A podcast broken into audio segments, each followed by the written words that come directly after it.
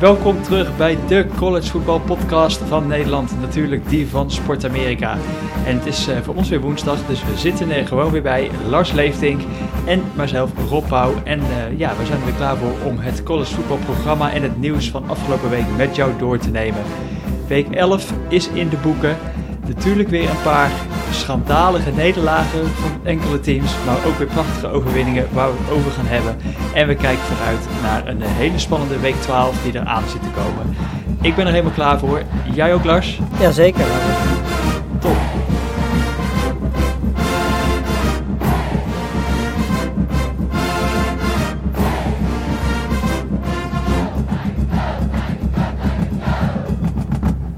Yes, week 11 is dus weer in de boeken. Maar Lars, voordat we gaan beginnen wilde ik heel even stilstaan bij het feit dat uh, uh, onze podcast de afgelopen vier jaar lang in elkaar geknutseld is, altijd door Jasper Roos. Ja. En dat Jasper uh, eindelijk het stokje heeft overgedragen en heeft durven overdragen aan ons, zodat wij mezelf er voortaan in elkaar gaan zetten. Maar bij deze, ja, denk even een bedankje voor Jasper in ieder geval op zijn plaats. Zeker, zeker. Jasper, bedankt.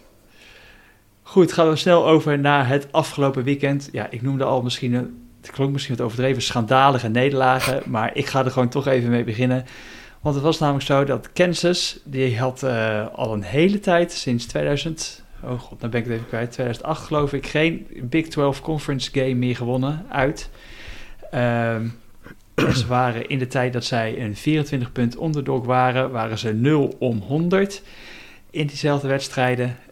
Totdat nu ze op bezoek gingen bij Texas. En mensen, voor wie het nog niet door had, Texas is dit seizoen niet back. Uh, het vijfde achterop een volgende nederlaag. 57-56 in overtime voor Kansas na een two-point conversion. Uh, de catch werd gemeed door een redshirt freshman walk-on. Ja. ja, fantastisch Lars.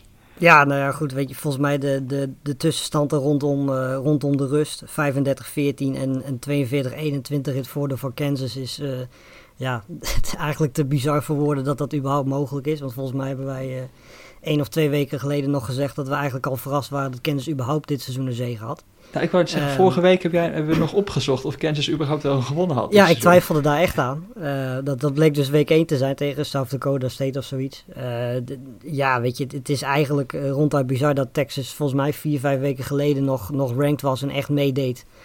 Um, ja, om in ieder geval om de Big 12 Championship game te halen. En nu hebben ze vier, vijf duels achter elkaar verloren. Ja, en als je ook al zo op deze manier van Kansas gaat verliezen uh, en eigenlijk ook meer dan terecht. Want ja, als je gewoon 20 punten achter staat tegen een team als Kansas, dan, uh, dan doe je toch echt iets niet goed. Um, en het was eigenlijk vooral de defense, want aanvallend gezien, weet je, ik bedoel, ging het op zich niet heel erg slecht. Uh, in ieder geval was een hele goede wedstrijd aan het spelen. Gooide zes touchdowns. Um, maar ja, wat die verdediging allemaal aan het doen was bij, bij Texas, dat, ja, dat was niet om aan te zien. Ja, Texas uh, vijfde achtereen voor een nederlaag zou zeiden. En het ziet er ook nog zo uit dat ze misschien wel een bowlgame kunnen gaan missen ook. Met de twee wedstrijden die ze Ja, ze moeten ze allebei winnen nog. Ze moeten allebei winnen. Ze moeten van West Virginia winnen en van Kansas State winnen. Uh, ja, ze 42-21 achter kan staan tegen Kansas. Uh, ja. het, einde, het is ook einde seizoen voor Bijan Robinson, voor de star running back. Het enige, enige luchtpuntje, wat, lichtpuntje wat er ongeveer was bij Texas, denk ik, dit seizoen. Ja. Uh, een hele rough start voor Steve Sarkisian, die en Tom Herman moest vervangen, die, ja, waar iedereen dacht van ja, die heeft het niet echt goed gedaan bij Texas. Maar misschien in hindsight, als je nu kijkt, ja, zo slecht deed hij het misschien nog niet.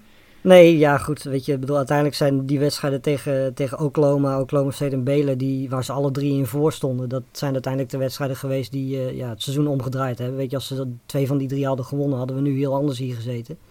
Um, maar goed, ja, uiteindelijk geven ze die wedstrijden alle drie weg. Ja, en dan gaat het natuurlijk ook uh, dat een beetje in je hoofd spelen. En dan verlies je van Iowa State dik. En dan ja, kun je dus ook blijkbaar wedstrijden van Kansas verliezen. Ja, het is uh, de vraag hoe het daar gaat bij Kansas. De, de athletic director die kwam in ieder geval volgens mij vandaag of gisteren nog met een statement. Natuurlijk in full support of Steve Sarkisian een beetje de indruk ja. geven dat hij een, eh, een heeft uh, ja, inherited, hoe zeg je dat? geërfd. En dat hij dat nu langzaam op moet gaan ruimen. Cultuurverandering misschien wordt doorgevoerd. Dus we gaan kijken hoe het daar zich gaat ontwikkelen. En hij zal waarschijnlijk ook wel een, een flinke buy-out in zijn contract hebben. Ja, waar ze op dit moment zeker niet aan willen. Dit nadat ze Precies. natuurlijk vorige keer al de coach uitgegooid hebben. Ja. Dus, maar goed, dat waren dus twee unranked teams die wij toch belangrijk genoeg vonden om het even te- de show mee te openen. Maar laten we snel overgaan met de, de echte wedstrijden en misschien wel de verrassingen die, op het, eh, die plaatsvonden. Ook de in eerste, de Big 12. laten, we na- ja, laten we wel in de Big 12 blijven.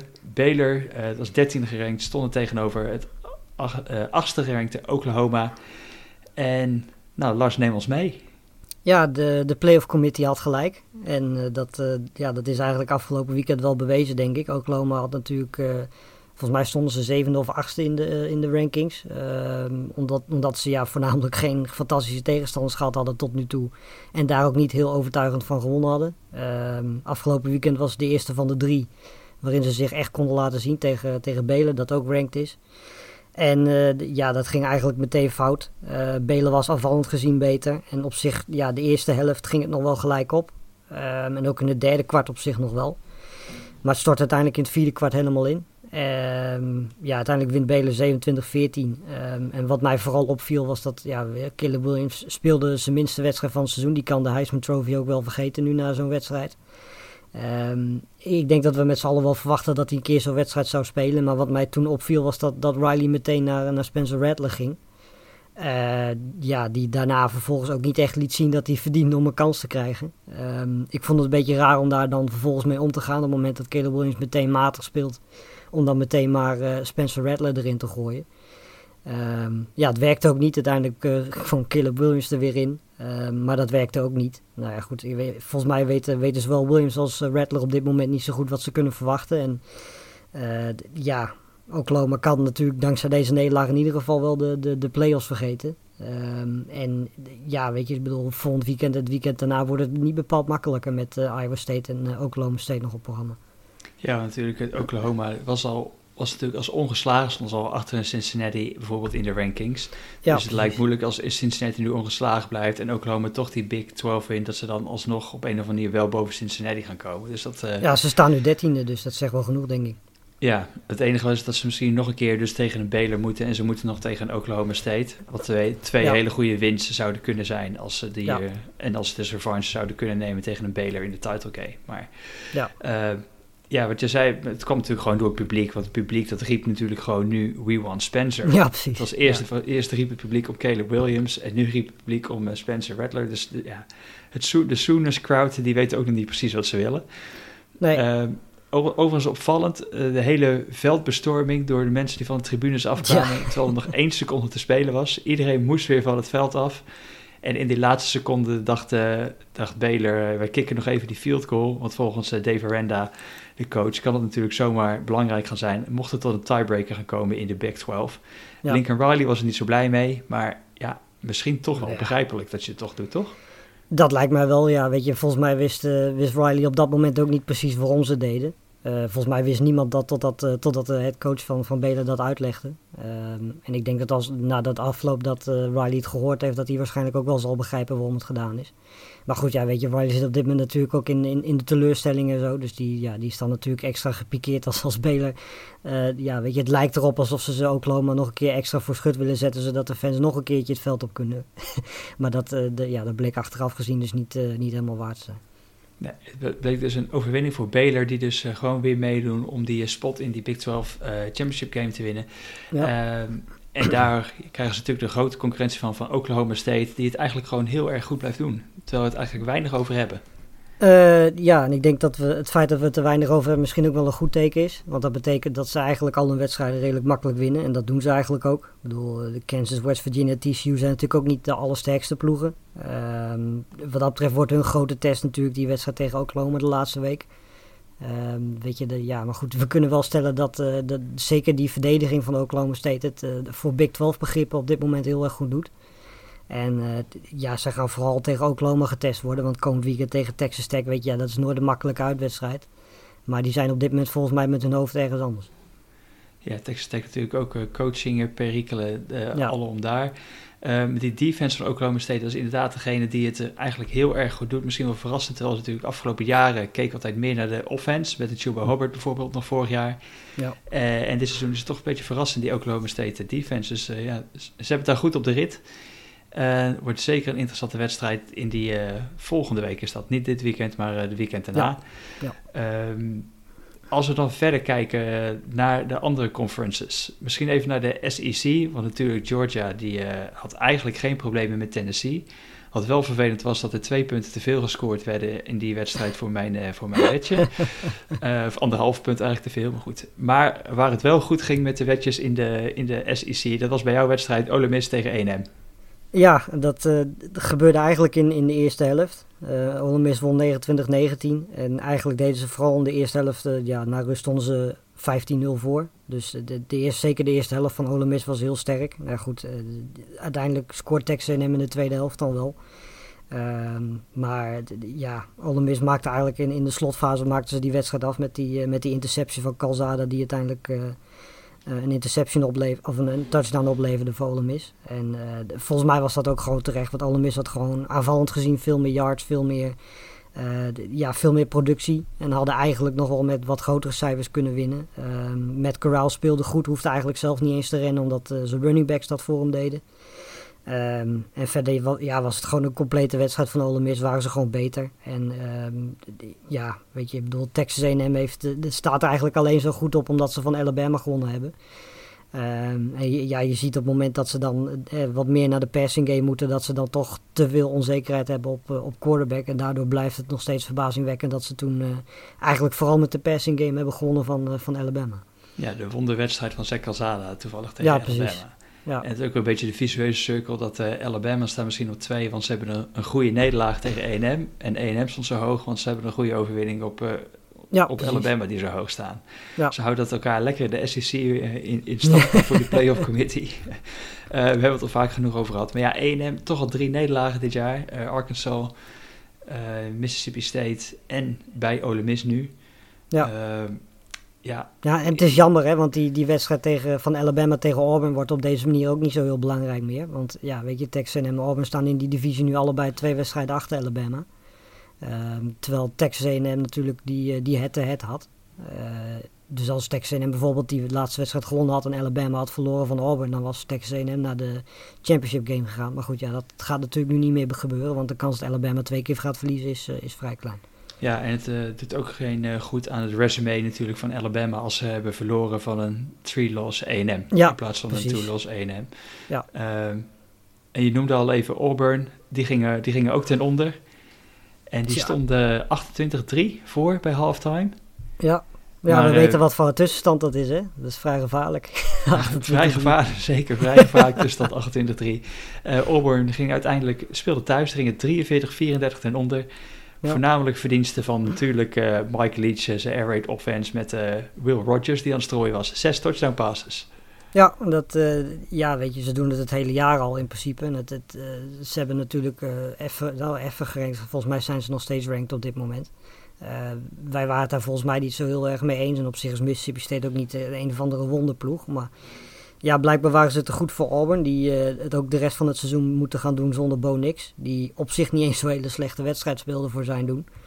Um, alleen ja, die gaan, we, die gaan we de rest van het seizoen niet meer in actie zien. En uh, ja, weet je, het, het, seizoen van Auburn zit er sowieso op. Want uh, ja, weet je, ze hebben de ballgame te pakken. En veel meer dan dat gaan ze dit seizoen ook niet halen. Um, dus in principe, ja, weet je, valt er op dit moment in de laatste twee wedstrijden. Behalve natuurlijk die eer tegen, tegen Alabama niet zoveel meer om, om voor te spelen. Maar goed, ja, zonder Bo niks. Kunnen we die wedstrijd denk ik van tevoren al wel afstrepen. Ja, maakt dat zoveel uit, Bo Nix of TJ Finley? Best goede ja, toch? Nou ja, zeker. Weet je, bedoel, ik denk dat heel weinig teams in, uh, in college een mindere backup hebben. Maar ik denk dat je, weet je, je moet tegen, tegen een team als Alabama wel gewoon je, je absolute beste spelers hebben. En ja, je kunt zeggen wat je wil voor Bo Nix. Maar in principe is na Bixby is Bo Nix aanvallend gezien zeker de beste speler die ze hebben. Gaan we Bo Nix überhaupt nog terugzien in college football? Hij is, is die junior of is die senior? ik denk junior, maar hij heeft nu voor zijn drie jaar natuurlijk terwijl er al ja. op zitten. Dus. Ja, maar ja, dit, ja hij, kan, hij kan de draft ingaan, maar goed, dan, dan gaat hij niet echt een hele hoge pick worden op dit moment, denk ik. Dus uh, de, de, ja, ik, ik weet het niet. Ik, als ik hem was, zou ik, zou ik, uh, zou ik terugkeren. Of dat dan bij Auburn is of niet, ja, weet je, ik bedoel, met de huidige transferportal weet je dat natuurlijk maar nooit. Maar uh, ja, ik, de, ik denk dat we hem volgend jaar nog wel bij Auburn terug gaan zien. Oké. Okay. nog even één wedstrijd die ik aan wil halen in de SEC. En het is niet uit Wilde. Florida speelde tegen Samford. Samford, ik denk Samford, Samford, nooit van gehoord. Nou, dat klopt. Het is ook geen FBS school, maar een FCS, dus op het ene hoogste niveau.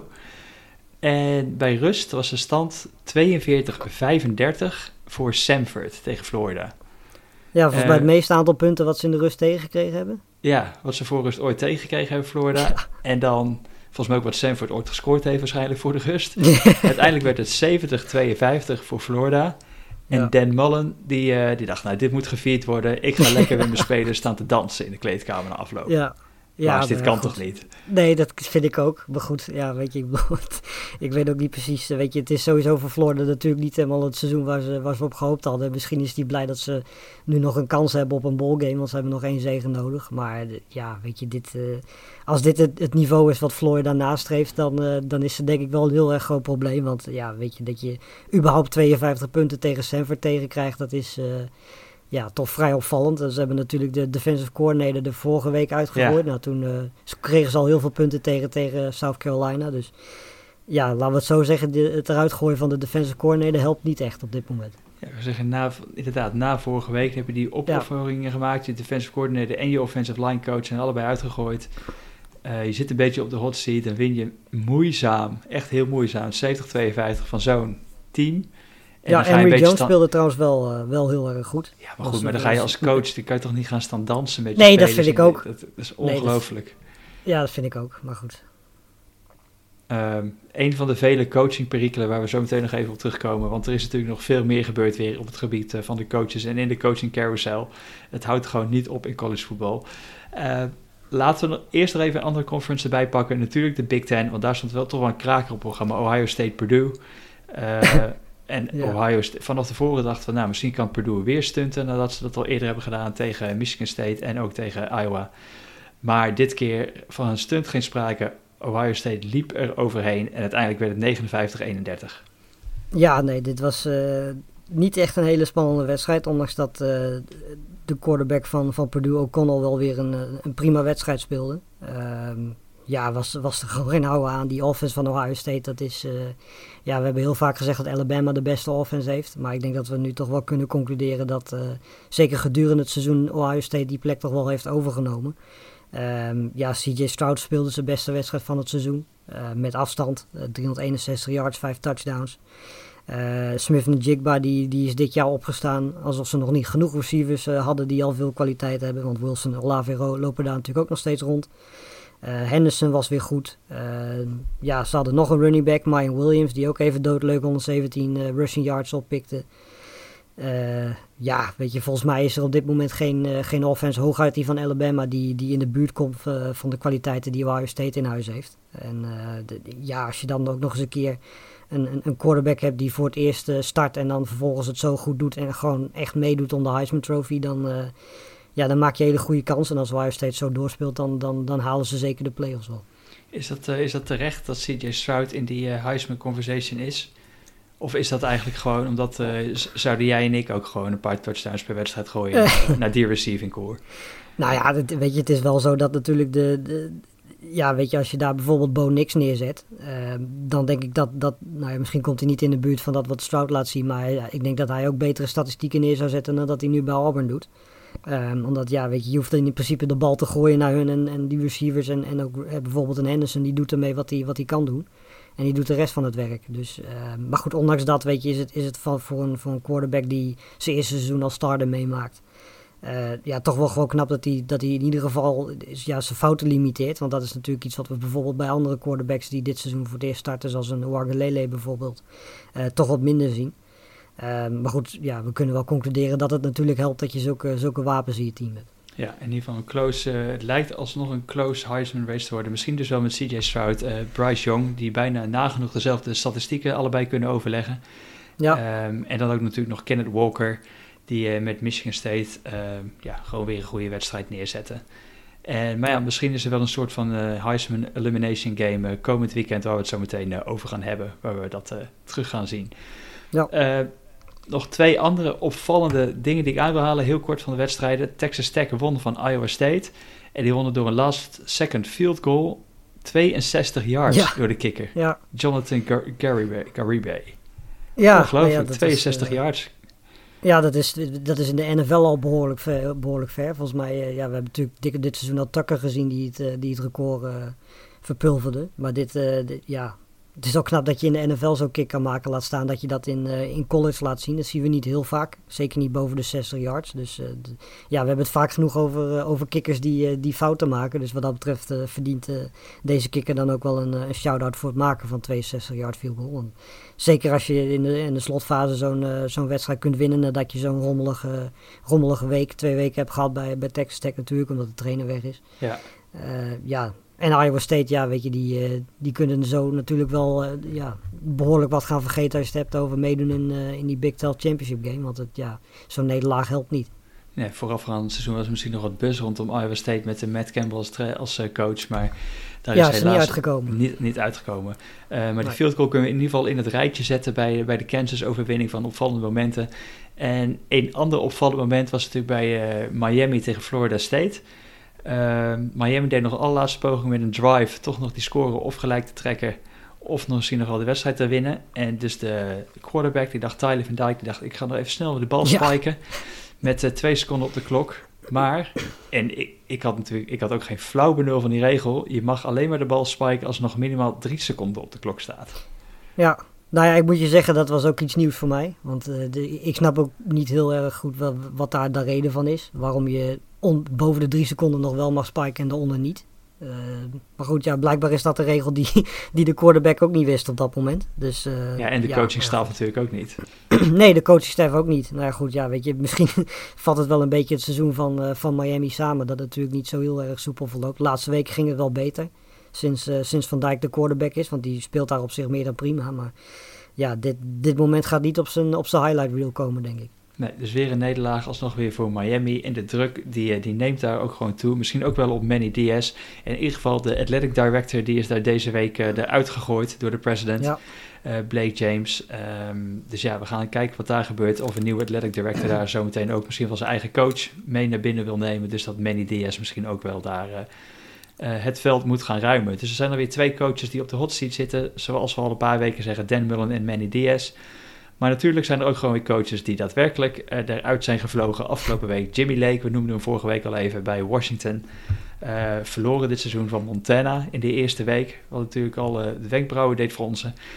Ja. Verloren van Oregon en natuurlijk vorige week. En natuurlijk met dat incident dat hij zijn eigen speler even een zetje gaf. Maar het lijkt vooral ook een optilsom te zijn in, in zijn staff hires.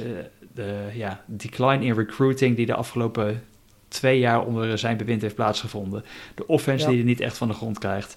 Oftewel, Washington dacht, met Jimmy Lake gaan, dan gaan we het niet meer, uh, gaat het niet meer goed komen hier. Tijd om eruit te sturen. Nee, het gaat dit jaar sowieso niet meer goed komen. Want uh, ja, de kans dat ze een ballgame gaan halen, ze moeten nog twee zegens pakken. Dus uh, ja, als ze dat voor elkaar krijgen, ik weet niet precies tegen wie ze moeten de komende twee weken. Maar uh, ja, zoals ze op dit moment spelen, kan ik me niet voorstellen dat Washington eventjes twee duels achter elkaar gaat winnen. Uh, de championship game halen, of nee, de, de, de, de championship game namens de North divisie halen ze sowieso al niet meer.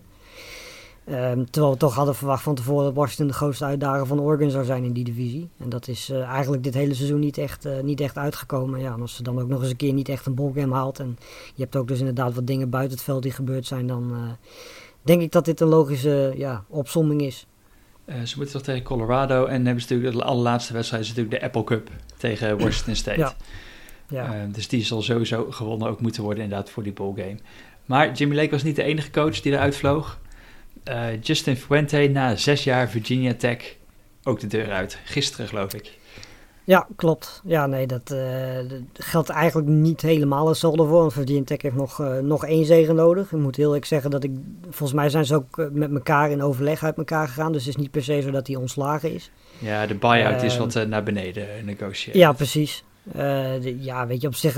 ik denk niet dat, dat Virginia Tech had blijkbaar hogere verwachtingen dan een ballgame. Dus uh, ja, weet je, in principe hebben ze daar, daar nog één zegen voor nodig om dat te halen. Normaal gesproken, ik weet niet uh, tegen wie ze moeten, maar in principe zouden ze dat wel moeten kunnen halen.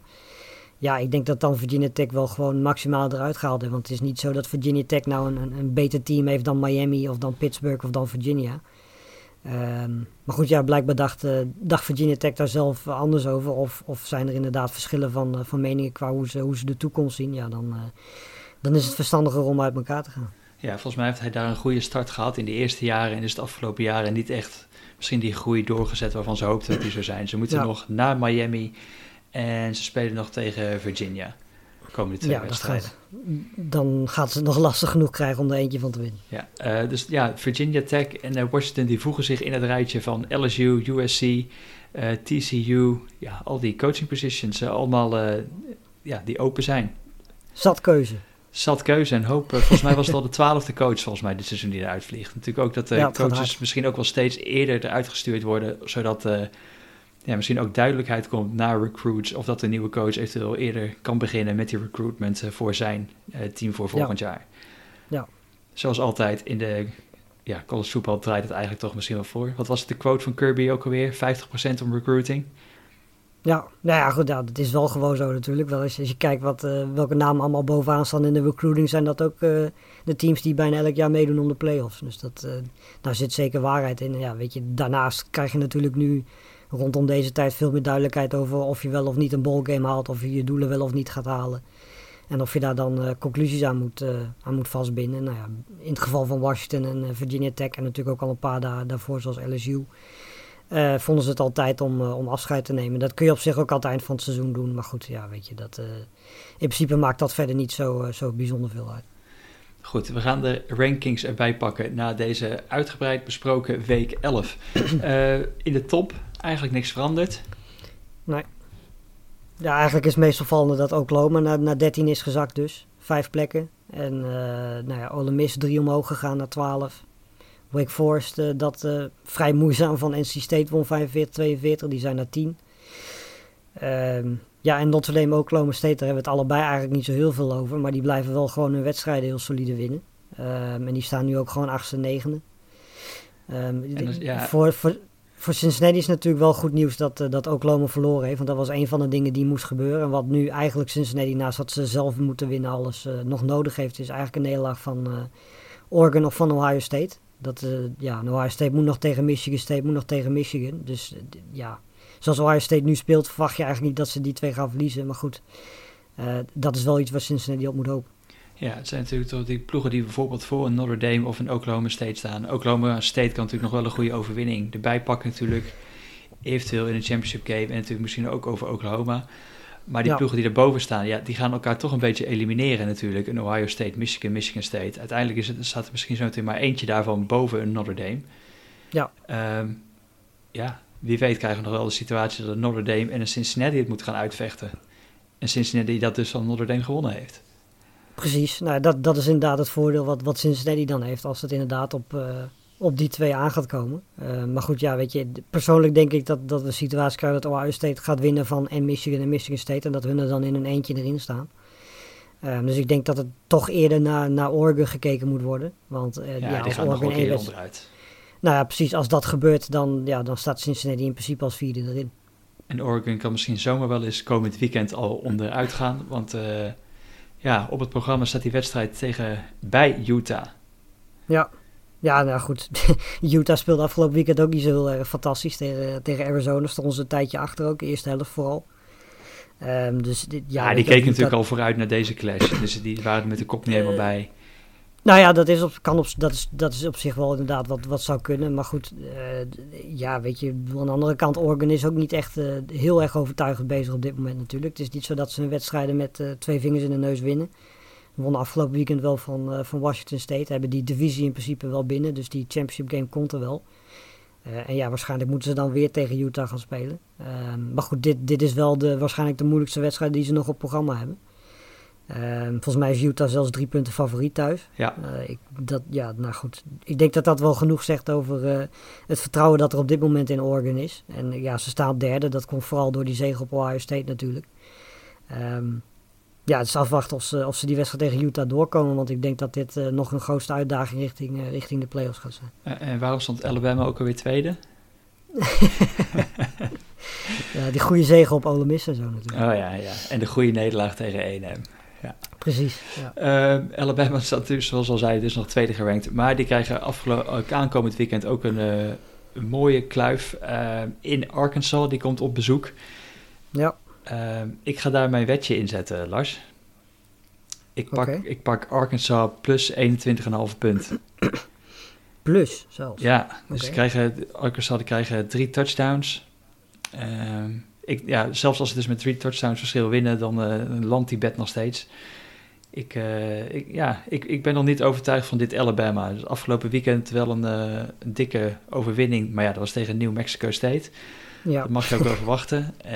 verder ja, ik, ik, ik heb het gevoel dat het niet alles is dit seizoen met Alabama. Die offensive line die is gewoon niet super goed. Uh, was dat de week ervoor dat ze maar zes rushing yards hadden. Als ze dan tegen een Arkansas defense staan die dat er ook wel, uh, die toch wel wat ploegen best moeilijk heeft gemaakt dit seizoen. Dan denk ik dat het Alabama wel gaat winnen, maar met minder dan 21 punten verschil.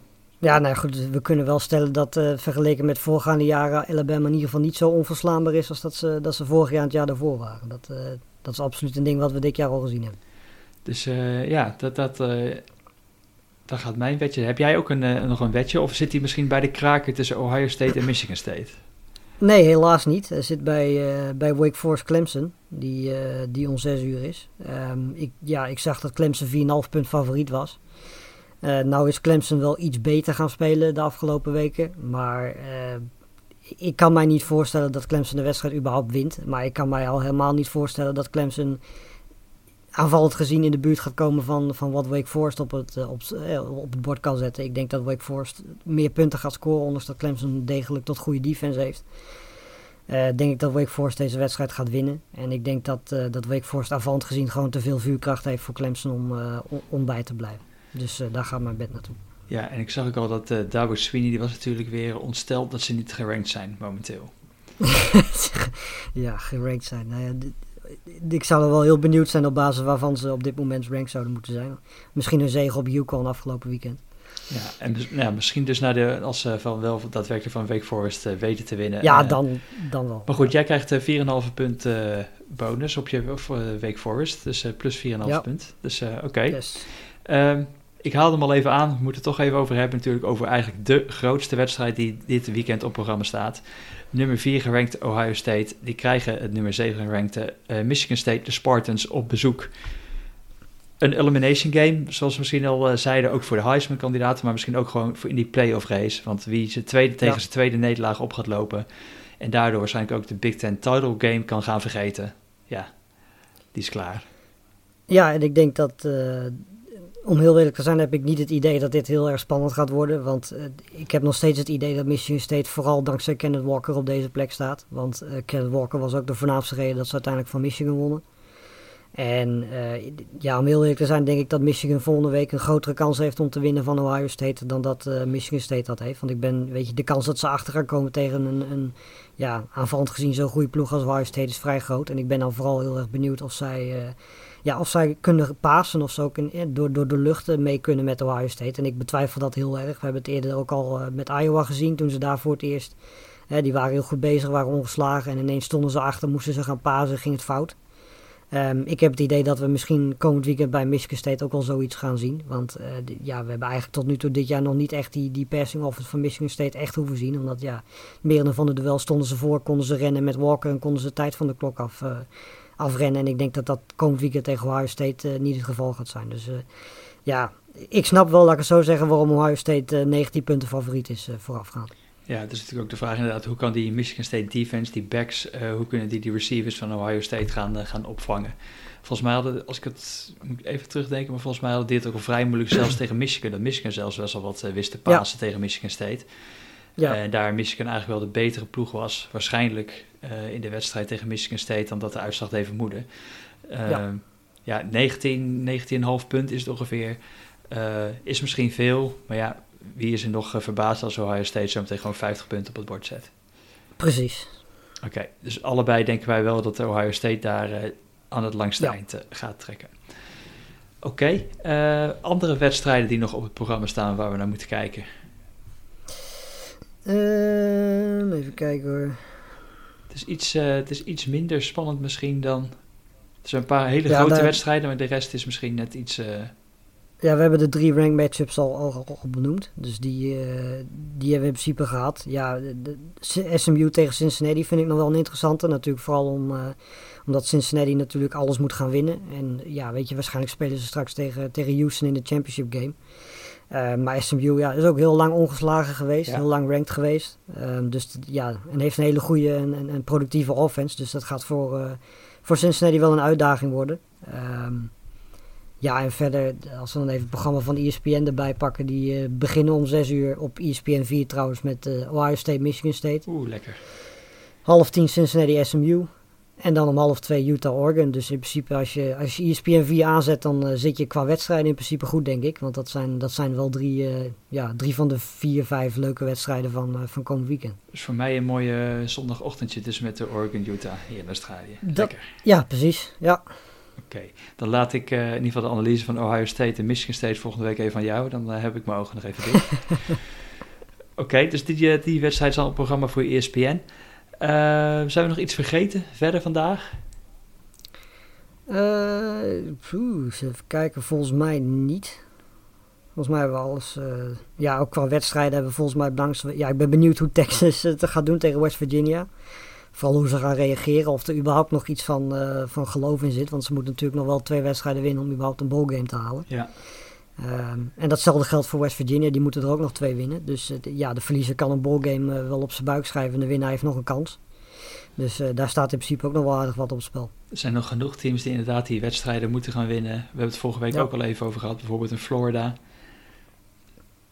Die zijn nu 5 om 5. Dus die moeten ook gewoon nog een overwinning ergens weten te pakken. Ja. En zo zijn er een hele hoop teams daarin. Die SEC, Tennessee, Missouri, South Carolina. Het zijn allemaal op 5 overwinningen. Die hebben zo natuurlijk echt nog allemaal die... Uh, nog een overwinning nodig. LSU, die moet ze eigenlijk de laatste twee nog winnen om een poll game ja. te halen. Die moet tegen U Ja, we gaan straks uh, misschien twee teams, twee teams uit de SEC krijgen die geen bowl game halen. Nou, Vanderbilt is natuurlijk niet zo heel chockerend, want die kunnen gewoon niet zoveel. Um, maar dat, dat LSU er dan ook bij staat, dat is toch wel... Uh, ja, we hebben het er al vaker over gehad dit jaar. Maar dat die daar dan tussen staan als tweede naam, dat is toch wel uh, iets wat we van tevoren niet verwacht hadden, denk ik. Ja, uh, USC, die natuurlijk op vier overwinningen staat momenteel. Ja, ook nog, ja. Die moeten er, oh, die moeten er nog wel een paar spelen trouwens. Nog drie moeten die er. Je hebt nog één inhaalwedstrijd, die van Kel, die af, afgelast was door, uh, door COVID. Oh ja. ja. Maar goed, just, tegen UCLA en BYU, er moet, staat misschien echt wel de druk op die laatste wedstrijd ook bij Kel. Dus, uh... Ja, en ze moeten dus een van die twee... Uh, een van die twee ook nog winnen. Want, of hebben ze nog één zege? Nee, ze hebben nog twee zegens. Ze hebben nog twee nodig, dus, ja. Ja, dus ze moeten sowieso of BYU of uh, UCLA verslaan. Nou, dat, dat zijn wel sterke ploegen, dus dat, uh, daar gaan ze al uitdaging genoeg uh, aan krijgen, denk ik. Oftewel, nog genoeg voor te spelen in de komende twee weken uh, van het ja. reguliere seizoen. En dus ook misschien nog wat inhaalweekend en natuurlijk die championship weekend wat daarna eraan zit te komen. Ehm, vuurwerk komt er nog aan.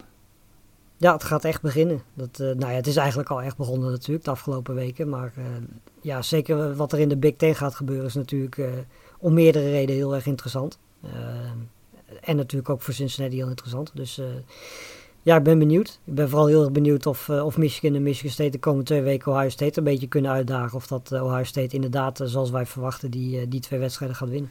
Dat gaan we zeker allemaal zien. wat is eigenlijk dit seizoen meer onvoorspelbaar? college voetbal of NFL? Zo, ja, dat, dat is inderdaad wel een, een hele lastige. De, de, de NFL is wel hard bezig inderdaad. Dus ja, ik zou misschien dan toch net nog de NFL zetten. Maar het, het college voetbalseizoen is in ieder geval uh, wat dat betreft een, ja, een stuk onvoorspelbaarder dan dat we de afgelopen jaren gezien hebben. Want er doen uh, nu een paar universiteiten mee om die play-offs die we van tevoren denk ik met, met Oregon, Cincinnati en Michigan niet uh, per se verwacht hadden. Dus voor de mensen die altijd op onspelbaarheid zitten te hopen in de sport en misschien tot nu toe enkel NFL kijken, kijk ook gewoon echt naar dat college voetbal, want het is fantastisch. Ja, zeker. Goed, sluiten we met die boodschap af. Lars, bedankt weer voor deze week. Yes, geen probleem. En uh, wij spreken elkaar volgende week weer. En jullie allemaal natuurlijk weer bedankt voor het luisteren. En uh, tot volgende week.